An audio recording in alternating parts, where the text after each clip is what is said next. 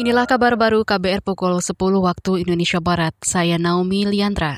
Pemerintah akan menggunakan vaksin kombinasi untuk program vaksinasi booster atau penguat. Menteri Kesehatan Budi Gunadi Sadikin mengklaim pemberian vaksin kombinasi itu sudah sesuai rekomendasi Organisasi Kesehatan Dunia WHO.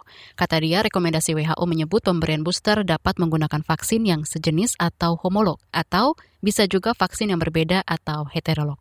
Ini adalah kombinasi awal dari rezim vaksin booster yang kita akan berikan berdasarkan ketersediaan vaksinnya ada dan juga hasil riset yang sudah disetujui oleh Badan POM dan ITAGI yang nantinya bisa berkembang tergantung terhadap hasil riset baru yang masuk dan juga ketersediaan vaksin yang ada. Budi menjelaskan untuk vaksin primer Sinovac atau vaksin dosis pertama dan kedua Sinovac akan diberikan vaksin booster setengah dosis Pfizer atau AstraZeneca.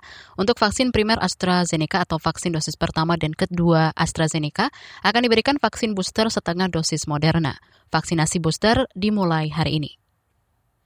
Persatuan Sepak Bola Seluruh Indonesia PSSI menetapkan 23 pemain tim nasional putri yang akan bertanding di Piala Asia 2022.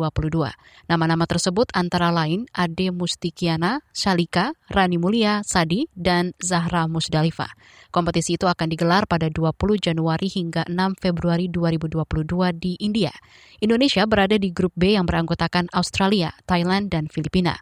Laga perdana Indonesia akan melawan Australia pada 21 Januari 2022.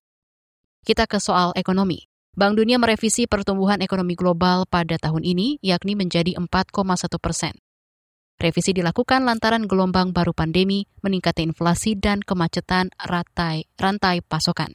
Pada tahun lalu, ekonomi global sempat rebound sekira 5,5 persen. Pernyataan ini disampaikan Grup Bank Dunia dalam prospek ekonomi global terbaru yang dirilis selasa kemarin. Demikian kabar baru KBR, saya Naomi Liandra.